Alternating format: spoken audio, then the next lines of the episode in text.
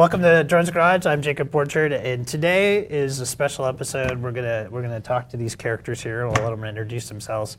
So this is sort of like we got everybody together that's helped us with Rush Four. So we're gonna talk a little bit about it and the industry and everything else. So let's start with the special guest on the end. My name is Ryan Schofield. I am the founder and CEO of Quadra Stereo, and he is the one who donated the copter here that we built and put together. And I'm Joshua Bardwell. I have a YouTube channel, and I help tune it and talked about other things about configuring and tuning it. Yeah, and this morning we went out and tuned the copter, and so we'll get some episodes up on that as well. And then we have Bob Ulrich. Jacob and I kind of started the Drones Garage, and we've been learning as much as we can about FPV. I'm still pretty new, so just trying to learn as much as I can. Yeah. So cool. So I just wanted to have a quick episode, talk to you guys, mainly. Bob's here to help ask me questions with you guys about what do you guys think of the industry? Like, where's it going? We have copters, we have racing, we have a bunch of guys in the field. Ron's selling these and all the parts and stuff to a bunch of racers. You sponsor some racers. So where do you think things are going, and how fast do you think things are changing now? Well, it has been very interesting, and it has been changing very fast in the last year. I mean, just 18 months ago, we had ESCs that were about 3 times as big and big old capacitors on the end. And so the last year has brought a tremendous amount of change, and I see more and more integration happening too, like with integrating in your OSD on your PDBs. 4-in-1 ESCs. Instead of putting your ESCs, one per arm out here like this, 4-in-1s have been around a while in a very large form and kind of clunky and not very reliable. Because if you have one ESC go down, you got to replace, an entire board. But just as of late, a few 4-in-1 boards come down with very compact sizes and very reliable, like 30 amp rating instead of 20 amp rating. They're 40% lighter. They fit on a standard stack like this. So there's a lot of cool things like that going on. And then as far as what's going on with racing in the industry, we could talk a lot about that too. But it's pretty exciting, everything that's happening. As a vendor myself, it's hard to keep up sometimes. I still have a small stack of these old ESCs out there. So there's a lot of risk with... there's a lot of risk with stocking inventory right now too, but I try to supply everyone with the latest stuff that they want to have out there on the race course, as well as free riders that want to just go out and fly with their friends. So cool.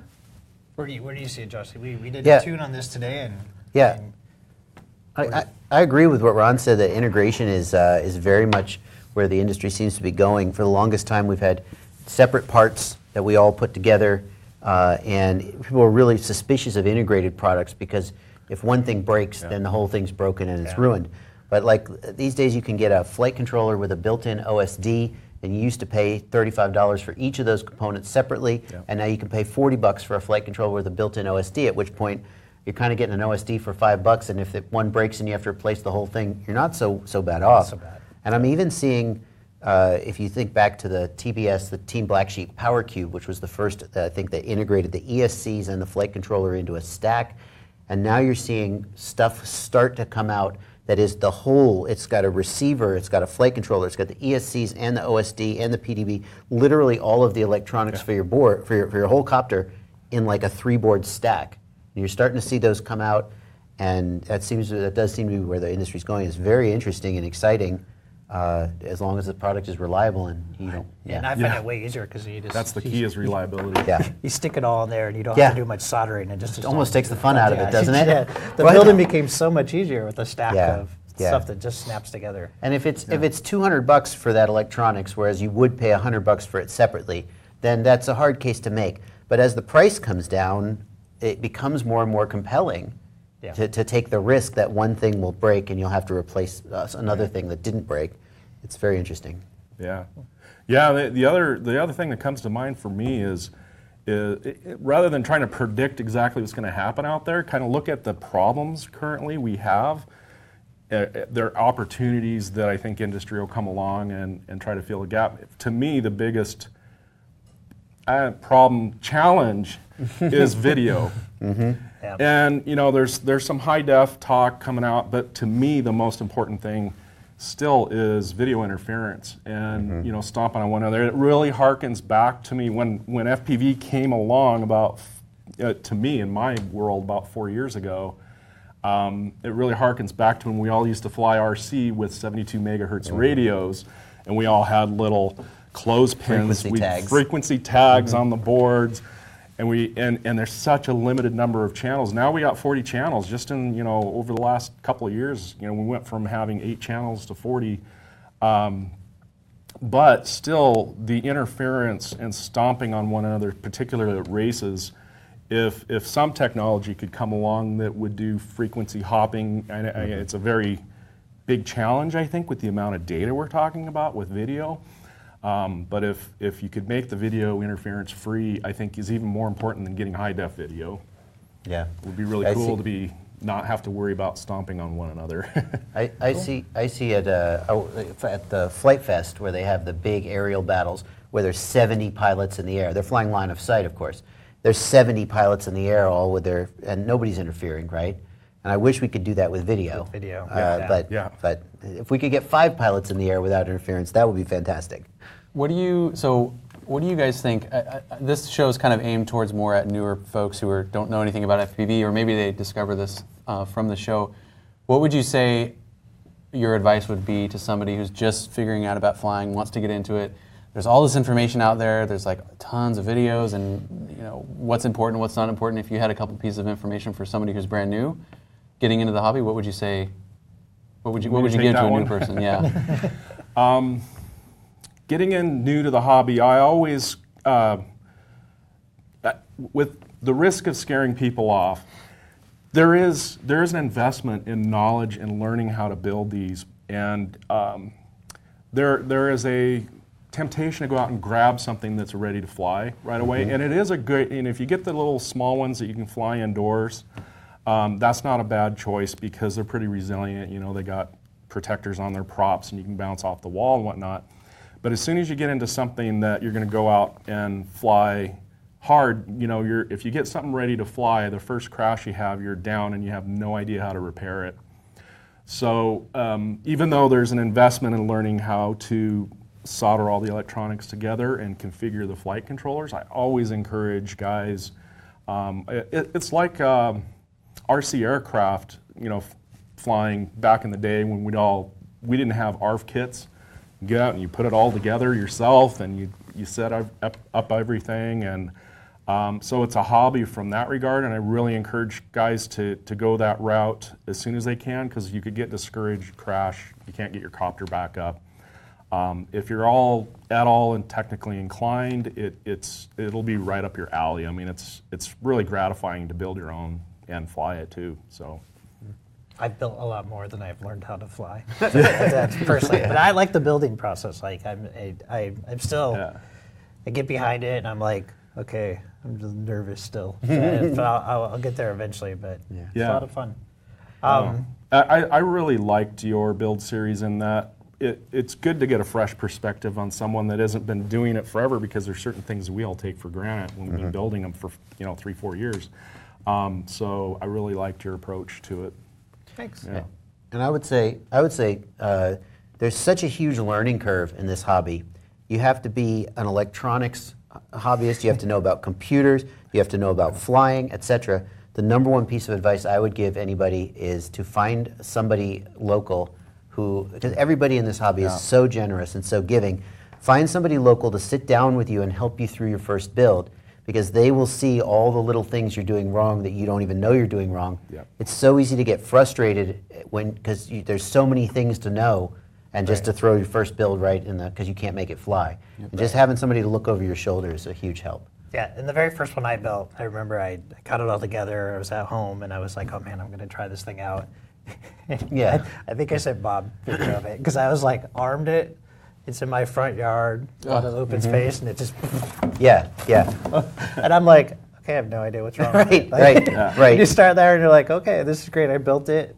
Thing doesn't even hover. Like Motors are hooked to the wrong. And then what do you do? Way, and simple things. It ends up being like you get back into Betaflight, have conversations with Bob and a few other people, and I'm like, oh, I made this silly change wrong. Actually, I said something really stupid. I set like the gyro setting because I thought it was the space and the orientation wrong, and it just didn't know what to do. And so once I set it, like half hour later, it's like, okay, it's hovering. Yeah. It's cool. So. I think along the same lines as what Josh was saying too, I've met some super awesome people in the hobby that are just so generous, and like the community kind of seems banded together.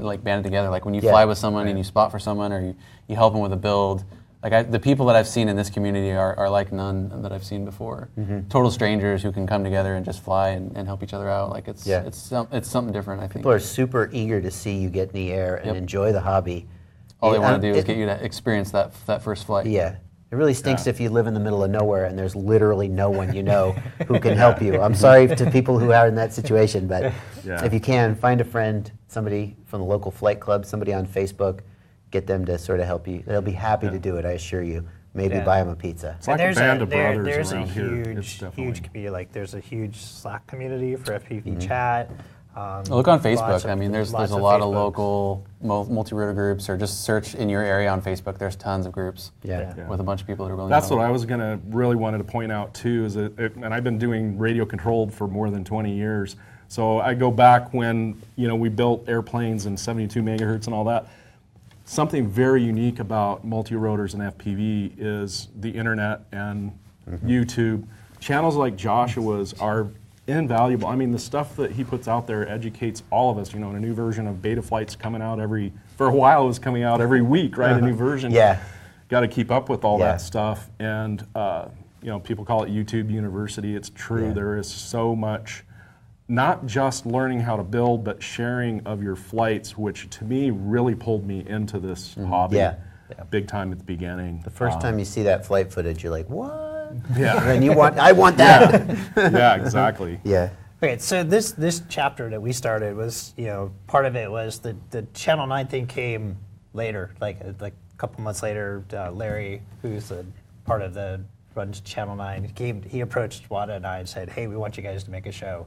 And we started it as just a Microsoft Garage chapter, which is a group of extracurricular. You can go after work and you meet up and you just sort of start a club. And so part of what we're after too is like, and it's a question for you guys, like what sort of things, like we don't look at the chapter, and I'm trying to challenge the people in our chapter to say, what things could we as Microsoft techie, geeky people do to sort of change things about quadcopters, and not just quadcopters, but drones, and because Wada's more of a developer, she does all the shows on the programming of drones and stuff like that. And so, what sort of things do you see where people can make an impact in the industry now? That I could go back to the people in our chapter and say, we should do something around that. Like we should really challenge ourselves to sort of make something new that's different.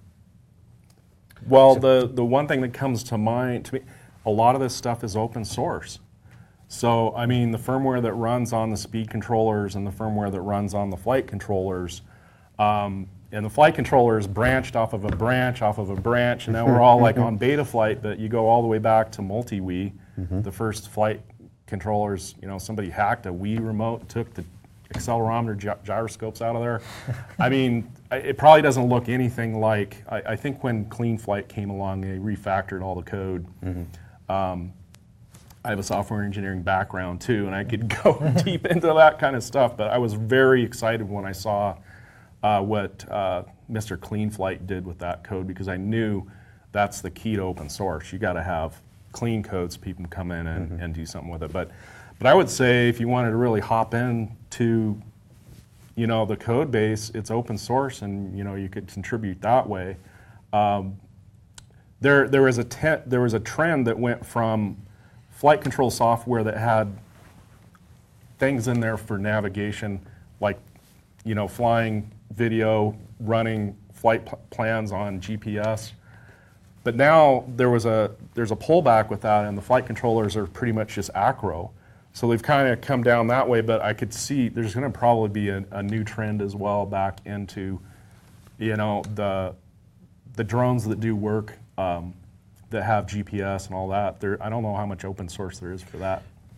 Yeah, I think there's. It's like it's closed source. It's like the companies like DJI and 3D Robotics. Yeah, they do actually have the open source too. But when Amazon starts doing delivery by drone, they're not going to do it on an open source platform. I would speculate. They're not going to fly Acro to your house. Yeah, yeah, probably not.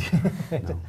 So that's just cool. That I wanted to make sure we were. You guys, for us, thanks. We invited Josh out to do some episodes about tuning.